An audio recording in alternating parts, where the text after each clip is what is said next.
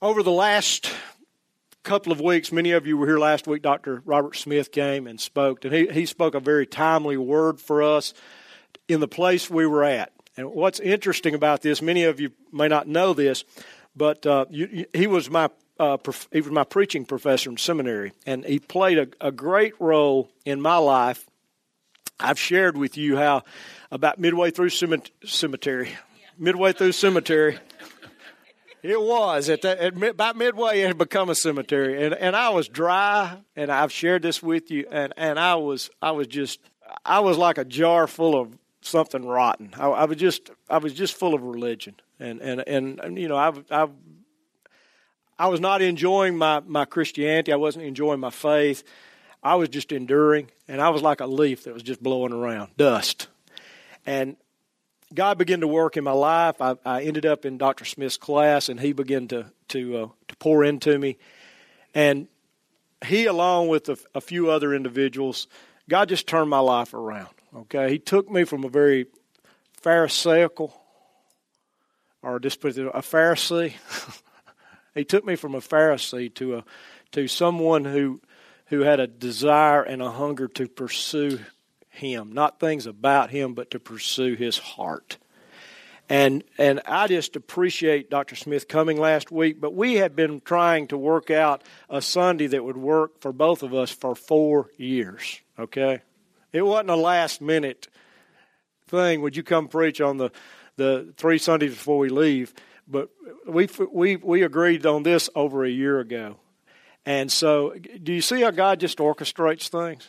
He had a message for us, and he had a servant to bring it, and he wouldn't let him come until it was the right time. And I'm just I'm, I'm thrilled to serve a God like that. And uh, and so this morning, as I share, we've we've talked about two signs of a willing heart. And this morning we're going to look at the third sign of a willing heart. Over the last few weeks, we've been looking at the authentic signs of a willing heart.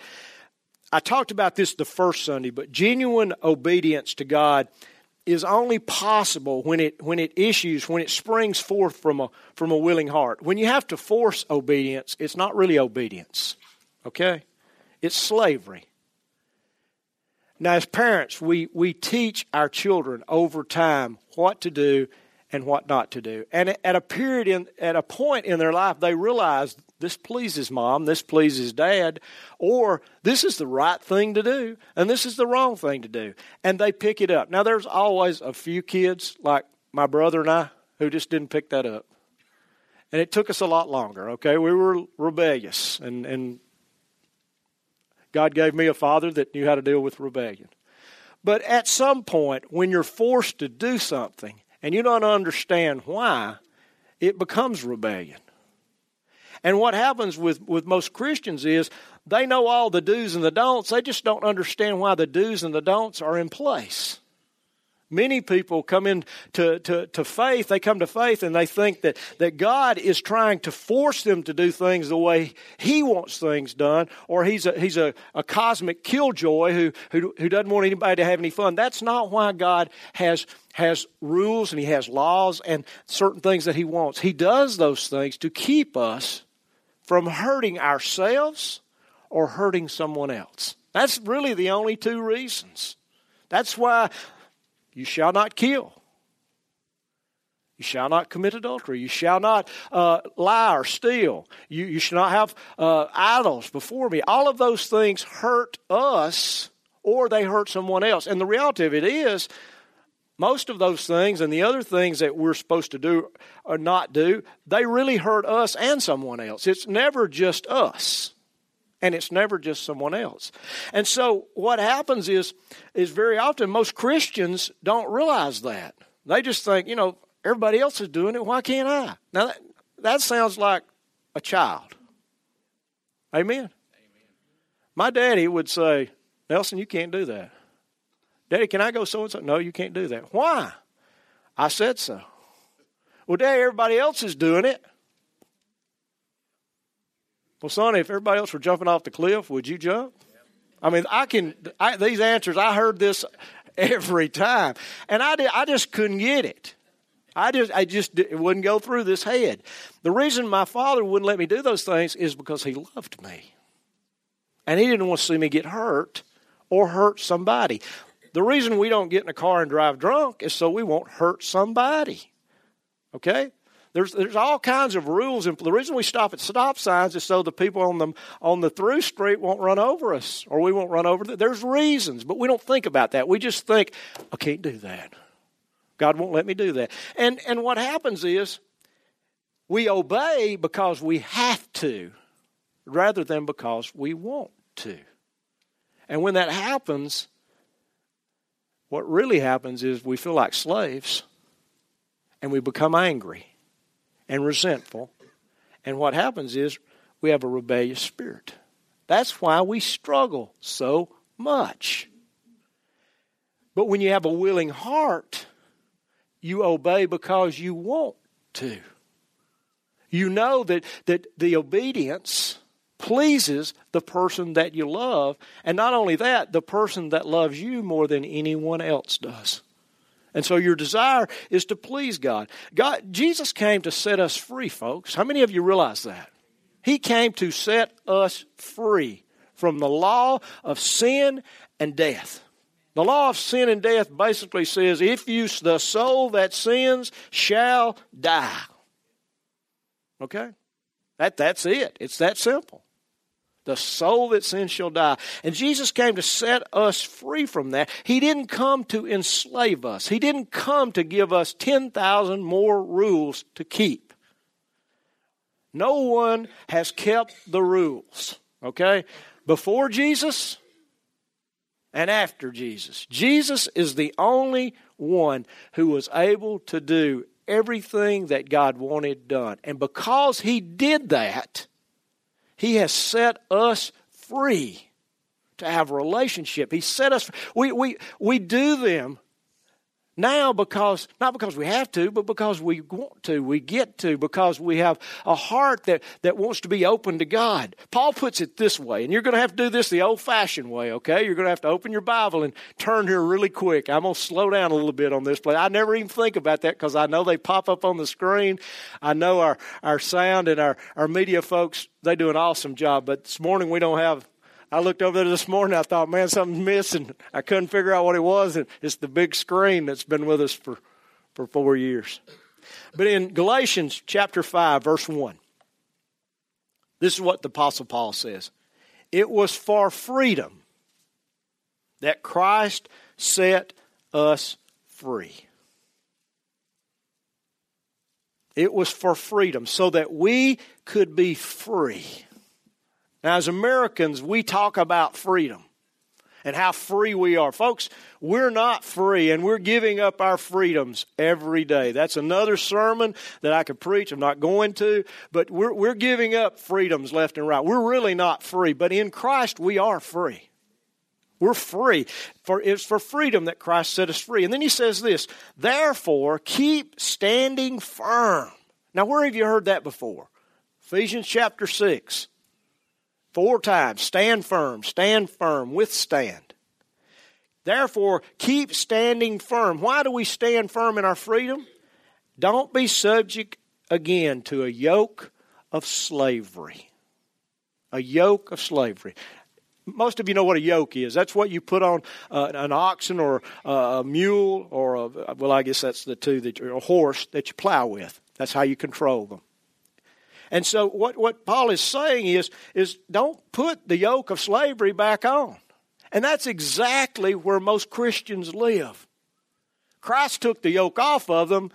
They got saved and they begin to, to, to get into a church, and the next thing they know, boom, they've got the yoke back on them. I got to do this, this, and this, and this. And if I'm not there every Sunday, and if I don't read my Bible every night, and if I don't get up at 5 a.m. in the morning and pray, Jesus is not going to love me. Some of you are, that's, hey, that's where I lived for so long. Folks, I don't pray because I have to anymore. I don't read my Bible because I have to anymore. I don't even come to church because I have to anymore. You say, well, you're the pastor. You have to. I may have to, but you know what? I don't have to be the pastor. I do those things because I want to. And there's a place in there where it becomes more than just want, it's I get to. I'm free now to worship God. I'm free now to talk to God. I'm, I'm free. I, it's, not a, it's not a burden that I, I carry to try to earn His love or His, his, his uh, you know, religious merit points or whatever you want to call it. I get to talk to the person who loves me more than anything else. I get to learn about, when I read the scriptures, it's like a love letter. It's, it's, it's, it's not do's and don'ts anymore. I understand, okay, thou shalt not covet your neighbor's whatever. Well, if you don't covet your neighbor's stuff, you won't ever take your neighbor's stuff. That just makes sense. Thou shalt not worship idols. I mean, why would I want to bend down and kneel down to a stick? Piece of wood. I, am reading Jeremiah and, and Isaiah right now in my quiet times, okay? And and I just I just love the way God he says, you cut a tree and for with half of it you burn the wood to make heat. And with the other half of it, you adorn it and you bow down before it and say, Oh, you are the God who can do anything. See how stupid that is? I don't know why I'm throwing this in. I'm preaching stuff I wasn't going to preach. But Paul says it was for freedom that Christ set us free. Therefore, we have to stand firm so that we don't take up that yoke again and become slaves. And folks, when we obey because we have to, we put the yoke back on us and we become slaves again. Jesus put it this way in John chapter 8, verse 31 and 32. He says, If you continue or if you abide in my word, if you obey me, that's what he's saying. If you'll do what I say, then you are truly disciples of mine, and you will know the truth, and the truth will what? Set you free. See, we've believed lies. We've believed that, that if I don't do everything right, God won't love me. Or if I mess up, God's going to knock me back to the bottom of the hill. Whenever I sin, I start all over again. Listen to me. When a person sins, they fall down and they lay there until they get back up and repent and begin to climb some more. They don't roll to the bottom of the hill and start over, okay? That's not the God we serve. We serve a God who loves us with an unconditional love. Yes, He is a righteous God and He is a just God. He's not, not a God of love. He's righteous and holy and just. But you know what? He sent Jesus to make us righteous. He sent Jesus to empower us to do the things that we couldn't do that He required. That's how much He loves us. And, folks, when we understand that truth, it sets us free. All those do's and don'ts. Thou shalt not go to movies. Thou shalt not do this. Thou, y- y'all know all this stuff. Y'all come from all kinds of denominational flavors. Every denomination has their little do's and don'ts that you can't find in the Bible. Y- y'all know what I'm talking about. Thou shalt wear your hair this way. Thou shalt not wear your hair this way. You know what I'm saying, okay? y- y'all know what I'm saying.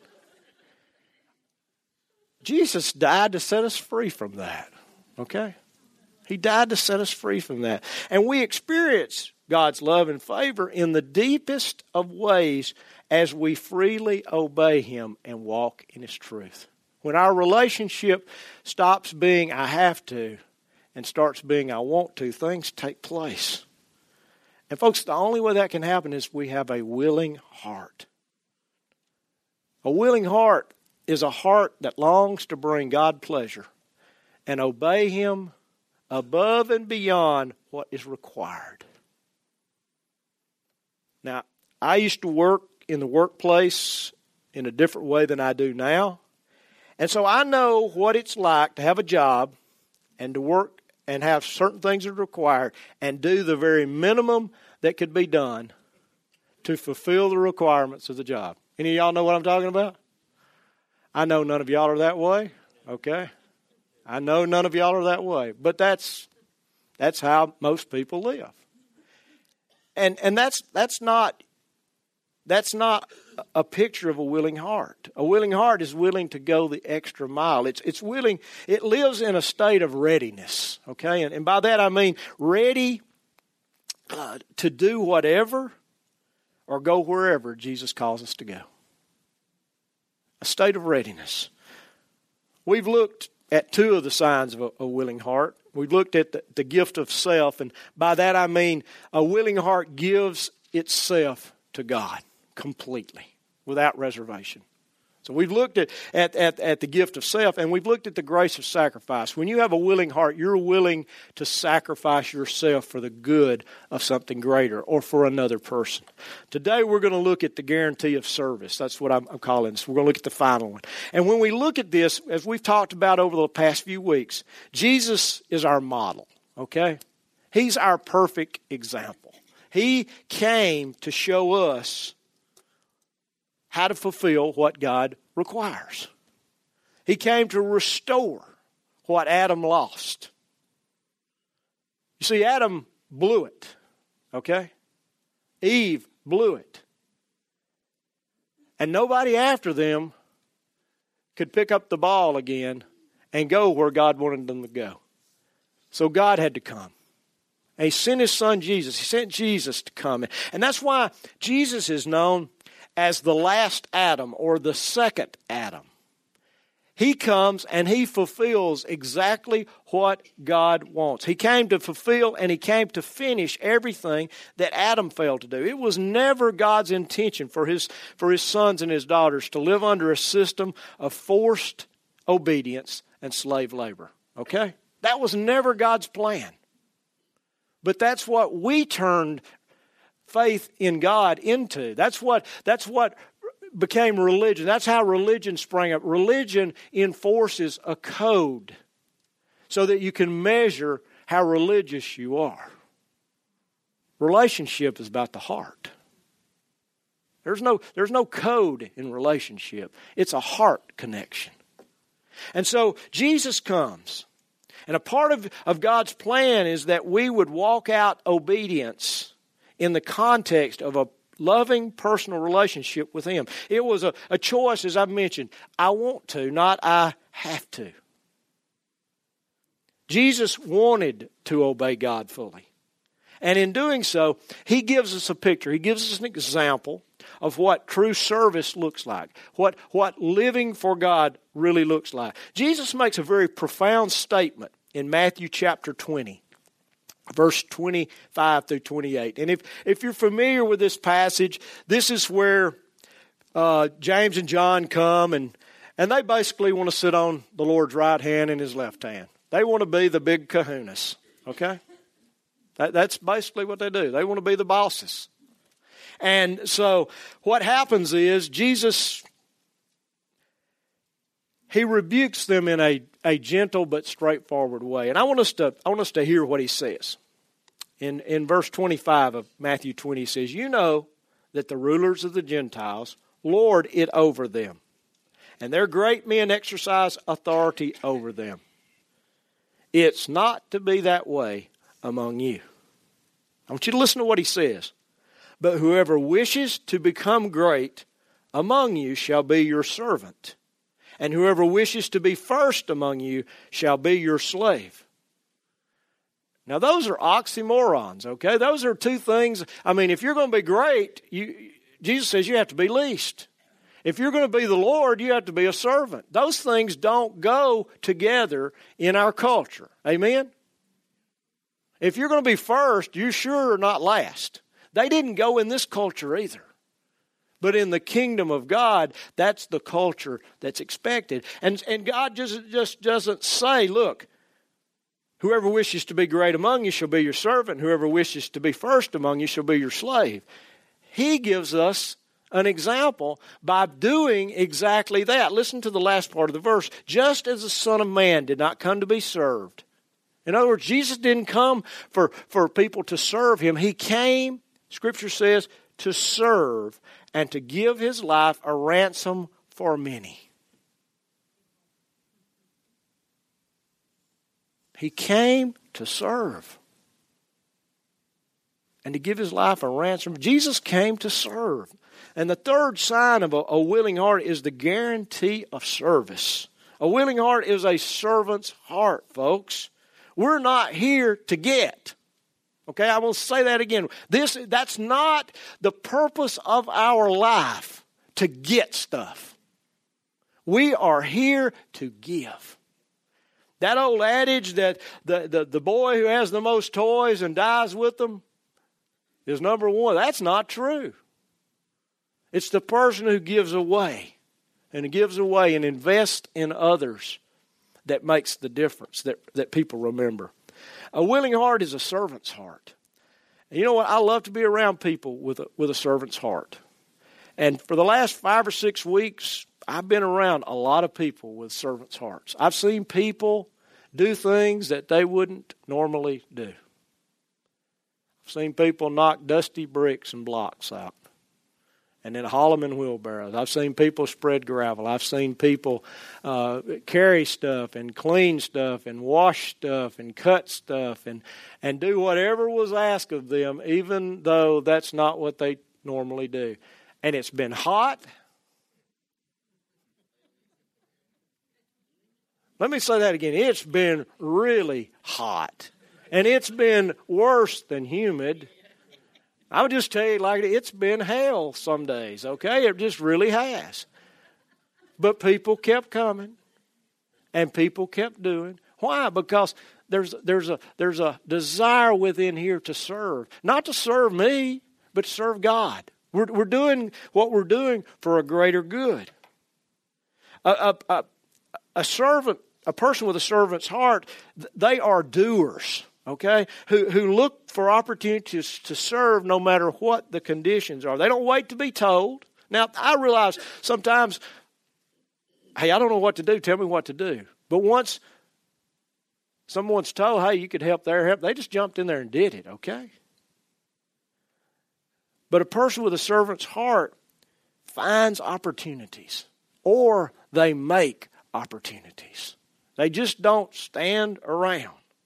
One way or another, that service is guaranteed. Why? Because they have a willing heart. Because their obedience just seems to ooze out of them all over the place. And the willingness to, to serve is one of the characteristics that made the early church irresistible to the people of the cultures they lived in, irresistible to the society they lived in. Listen to me Roman culture, Greek culture, all the other cultures of the world were about taking, not giving. The Romans were there to take everything they could get. The Greeks before them took everything they could get. The Persians before them took everything they could get. They were takers, they were not givers. The early church exemplified Jesus. Jesus came what? To serve, not to get, but to serve, to give. And so the early church exemplified him. They gave of themselves, they gave their time. They gave their money. They gave their food. They gave their labor. They gave their love, even when they were abused, when they were misused. And, folks, yes, even when they were martyred.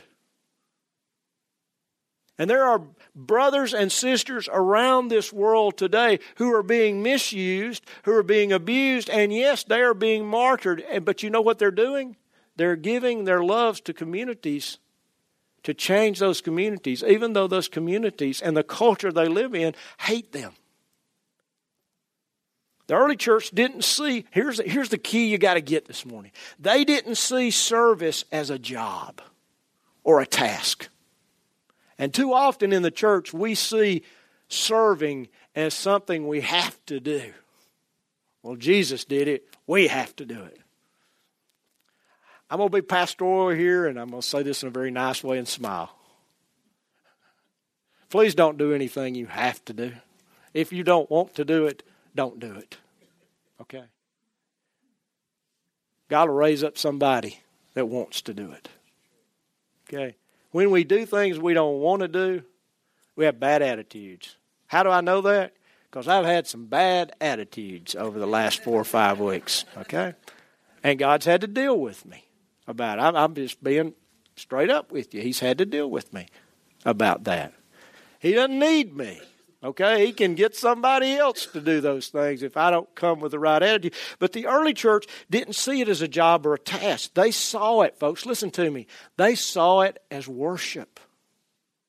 When they when they saw a neighbor in need or a person that, that was destitute or that, that there was something in their community that was lacking, they saw that they were ultimately not doing it for that person, not for that, that destitute person, not for that community. They were doing it as unto God. They were doing it for God. It was their individual service of worship. It was a, a visible act of, of adoration. It was worship. Now, there's been a lot of worship going on at the Morris campus, okay? There has been. And there's been some that there wasn't. Okay? That's just reality. But there's been a lot. And people have noticed it. Okay? Someone stopped yesterday and said, Man, I've, I've seen all this going on. I'm going to be here that first Sunday. Okay? It speaks to the community just like it spoke to the community in the first century. A willing heart sees the needs around it, folks, and it moves to do something. You know what? Perhaps we just need a new set of eyes. If, you're struggling to see those things today, it may just be that you need the eyes of the Holy Spirit to see what Jesus saw. Matthew chapter 9, verse 36. This is one of those verses that every time I read it, God teaches me something new. It's one of those verses that just grabs hold of me every time I read it. But Matthew 9:36 puts it this way. Seeing the people, Jesus felt compassion for them because they were distressed. They were harassed. That's what that word means. And they were dispirited. That means they were thrown down. He says, Seeing the people, Jesus felt compassion for them because they were distressed and dispirited like sheep without a shepherd. We read that and we, we don't really pay attention to what Jesus felt. Jesus saw the people he encountered as, a, as this gigantic flock of sheep. And if you know anything about sheep, sheep are helpless. Okay? They don't have they don't have teeth to protect themselves. They don't have claws. They've got some of them have got horns, but they're pretty much useless. They're just big old bundles of uh, of wool with a lot of mutton chops underneath. Okay, they're they're they're the food in the food chain for most predators. And that's what Jesus likens us to as sheep. And he saw them as a large flock of sheep that had gone as far as they possibly could go on their own strength. And now those sheep were exhausted. And they were scattered over the hillsides. And they were laid out on the ground, unable to walk any farther. You, you, you see the picture? When Jesus saw the crowds that were following, that's what he saw. He saw people that were helpless and hopeless. And something inside of him stirred, and out of that stirring, compassion came forth. Not pity, but compassion. With a passion, he saw them. And he determined, I will do something for them. You see, that they were vulnerable. Why, why would he do something for them? Because they were vulnerable. They, they, were, they, were, they could be attacked at any moment by, by wolves because they had no one to protect them. They were lost because they had no guidance. Listen, you turn sheep out, they just do this. Okay? They have to have someone to lead them to the food and lead them to the water. And so they were they were lost. They had no guidance and they were starving to death because they had no pasture. They were lost because they had no guidance. They were starving because they had no pasture. And that sight moved Jesus. It moved him in his inward parts. It moved him in his heart, if you want to say it like we say it, to act. And folks, that's what compassion does. And we need to see with Jesus' eyes until we are moved inwardly to act outwardly. If we act outwardly without the compassion inwardly, we are wasting our time. It's when we are moved within, when the Spirit of God moves us to meet that need that, that things change. Service comes from a willing heart that's filled with compassion. Jesus was moved by the needs he saw. What did he see? Well, he saw a woman with an issue of blood who had spent everything she had on doctors and was no better off 10 years later than she was on day one. He saw the widow of Nain whose only son was dead, who was now in a hopeless situation because she was a widow. She had no husband to take care of her in the culture that she lived in. She was the least of the least, and now her son was gone. He saw her with compassion. He saw the lepers who were untouchable, who no one had anything to do with, who had to stand off and cry, unclean, unclean, unclean. And he was moved with compassion. He saw the blind who, who basically were wandering around living on handouts, coins in a cup. He saw the, the mute, those who couldn't speak for themselves. Those, they couldn't hear, they couldn't speak, they were helpless, they were trapped inside the, a body that wouldn't work. He saw them and he was moved with compassion. He saw the crippled who were in whatever condition they were, had to drag themselves around and beg for food. He saw the Samaritan woman at the well. He saw a woman that had messed up not once, not twice, not three times, not four times, not five times, not six times, but seven times. Now, was it literally seven? I don't know. Probably so, but, but seven is the number of completion. Okay? I believe I'm right there. It's, it's, it's the number of completion. Basically, she was messed up. Okay, it wasn't her husband's that she'd had, it was her. She had a problem. And every time that problem reinvented itself in every relationship. And she just basically thrown her hands up and said, I'm not going to do it the way it's supposed to be done. I'm just going to do it this way. And he saw her, he saw through that, he saw a, a, a, a human being who was helpless and hopeless and trapped. And he had compassion. Folks, he, he saw the Syrophoenician woman's child and he saw her. Here was a, a mother whose baby was demonized. And there was nothing she could do about it. And whenever the demon chose to come, it, it wreaked havoc in their house. And she was unwilling to take no for an answer. He was moved by compassion. He, he saw Legion. Y'all know the story of Legion? The naked guy who lives in the cemetery, who cuts himself with rocks and howls and screams, and, and his eyes are bulged out on ends, and he's got shackles hanging all over him, and he's, he's just terrorizing the neighborhood. Jesus didn't see the booger man there, he saw a man who was made in the image and the likeness of God, who was being tormented by the devil, and he was moved.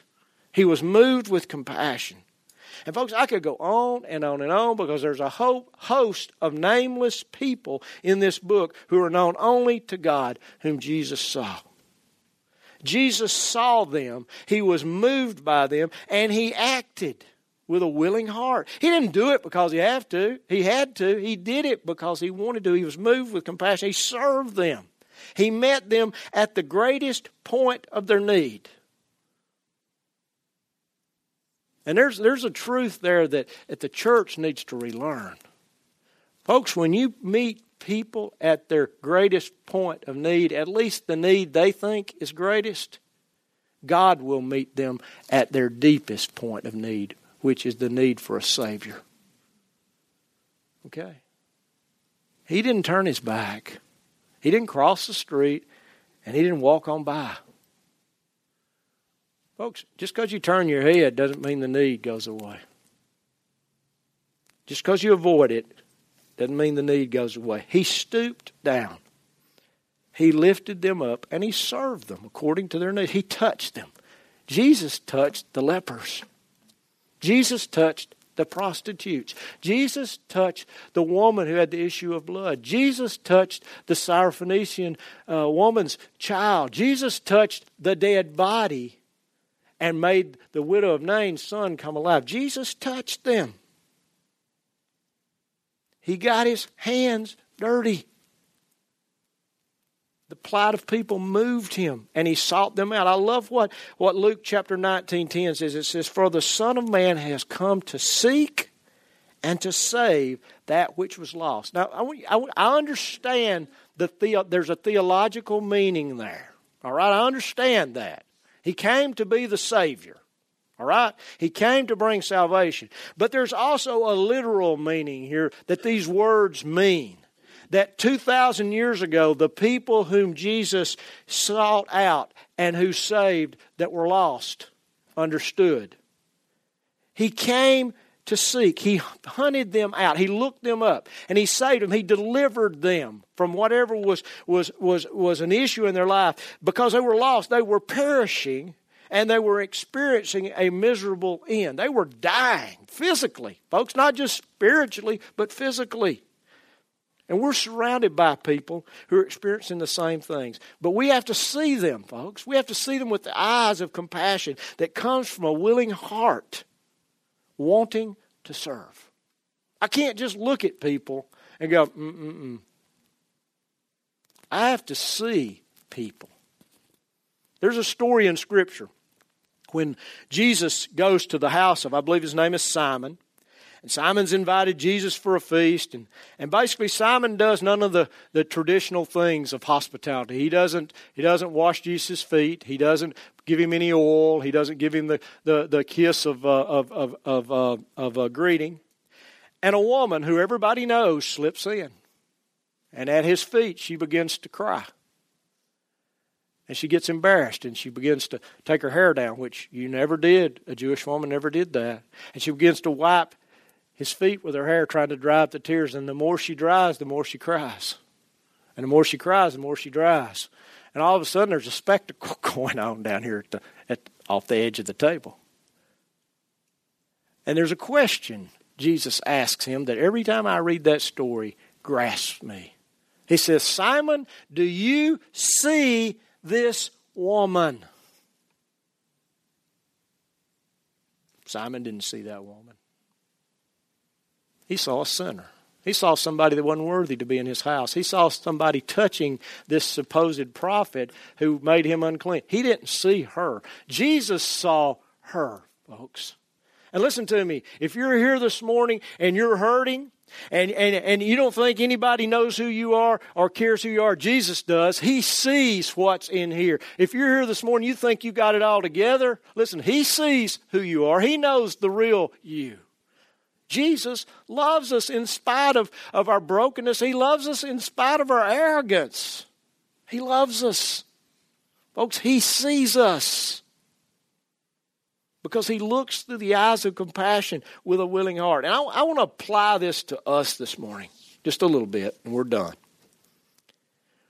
For us to be the kind of church that God wants us to be, I'm going to use the word we. And by that, I don't mean a few of us, I mean all of us. Okay? All of us need a willing heart that eats and sleeps and breathes serving. Okay? Now, it doesn't have to be on a mission trip. It doesn't have to be on a work day. It can just be in your day to day, wherever you are, situation. It can be at school, it can be at the workplace, it can be at the service station, it can be at the Walmart or the restaurants, wherever you're at. It just you just need a willing heart that wants to serve. Jesus never got up in the morning wondering, what am I going to do today? He, he never got up and said that. His mission was to serve. His job was to seek and to bring salvation. And by salvation, listen to me, we've, we've narrowed that word down to sharing the gospel. Okay? I want to break it back to its, its, its fuller meaning. It means to see someone in need and deliver them from that need. Then, when you've delivered from that need and they say, Why did you stop to help me? Hey, because I love Jesus because that's what Jesus would have done. And all of a sudden, guess what you've done? You've met a need, you've shared the gospel. We think we've got to take these big sharp knives and get scalps when we share the gospel, okay? Y'all know what I'm talking about. We share the gospel to somebody. We just walk up in the restaurant. This poor little old waitress is wearing herself out. We're going to leave her 50 cents for a tip, and we want to share the gospel with her. She don't want to hear nothing you got to say because you don't have anything to say. Okay? You got to smile. I can't get mad. My point is, is that sharing the gospel is essential. Okay? Proclaiming it is essential, but you got to demonstrate it before you earn the right to proclaim it. Jesus did that. He, he, he stooped down and he took that leper by the arm. He stopped when the, the woman touched him that was hemorrhaging. There was compassion there. Folks, he didn't, he didn't wonder, what am I supposed to do? He, he went looking for opportunities, as well as recognizing the opportunities that came looking for him. See, God is such a gracious God that if we don't see the opportunities before us, He will send them and they'll grab hold of us. You, you, you do understand that, don't you? If we just wander around blind, we'll trip over opportunities. He'll put them in our path. And, folks, we got to open our eyes to the opportunities God's placing in our laps. Over the next few weeks, we're going to settle on at a new campus. We're going to have countless opportunities to serve, not just there, okay, but all around us. And our willingness to serve and, and the quality at which we do it and the level at which we do it will tell the story of who we really are. It's not just enough to shake somebody's hand and say, Welcome. I need to smile. I need to make eye contact. I need to ask them their name. And listen, I struggle with this right here. I need to remember their name some way. I know people, listen, I know uh, Dr. Smith has a memory that whatever you tell him sticks. I don't have that kind of memory, so I have to play these mind games in my head to remember. I got to connect this name with something that I can remember. But we, you know what? We, we got to do that. We've got to learn to smile. We've got to learn to, to make eye contact with people because our willingness to serve and the quality and the level at which we do it will tell the story of who we really are. The service we've been performing on the grounds and on the building is getting attention. It's getting noticed. I mentioned that. But people are going to come to see if it's real. Okay? Or it's just a facade. You see, painted buildings, nice restrooms, they're important. Okay? Clean ground. That's important.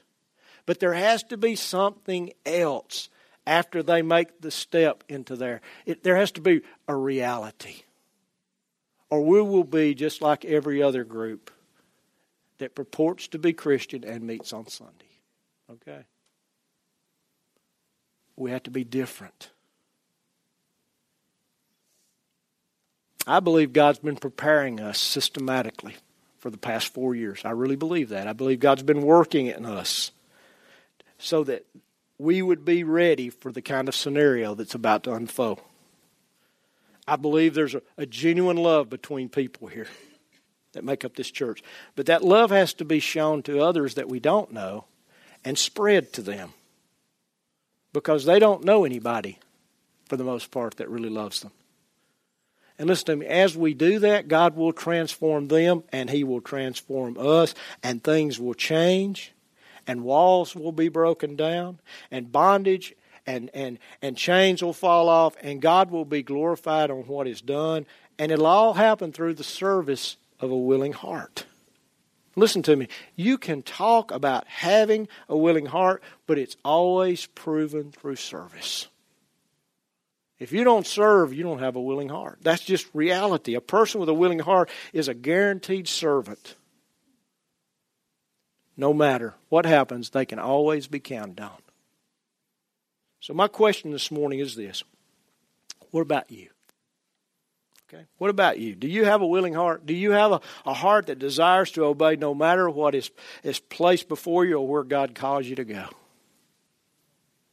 That's a tough question to answer sometimes. Does your heart long to be served or to serve?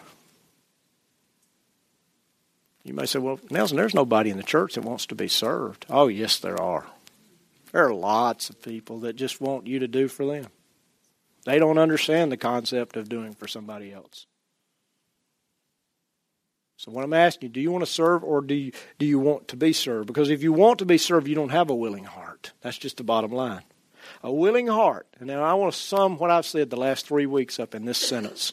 A willing heart is one that gives itself wholly to God first and then lives sacrificially through serving others. That's what a willing heart is. That's the best definition I can give you. It's one that gives itself wholly to God first and then lives sacrificially through serving others. Do you have a willing heart? Let's pray. Father, this morning, for more information on Eagles Wing Church, visit our website at www.eagleswingchurch.org or on Facebook at facebook.com forward slash Eagles Wing Church. Thanks for listening and have a blessed week.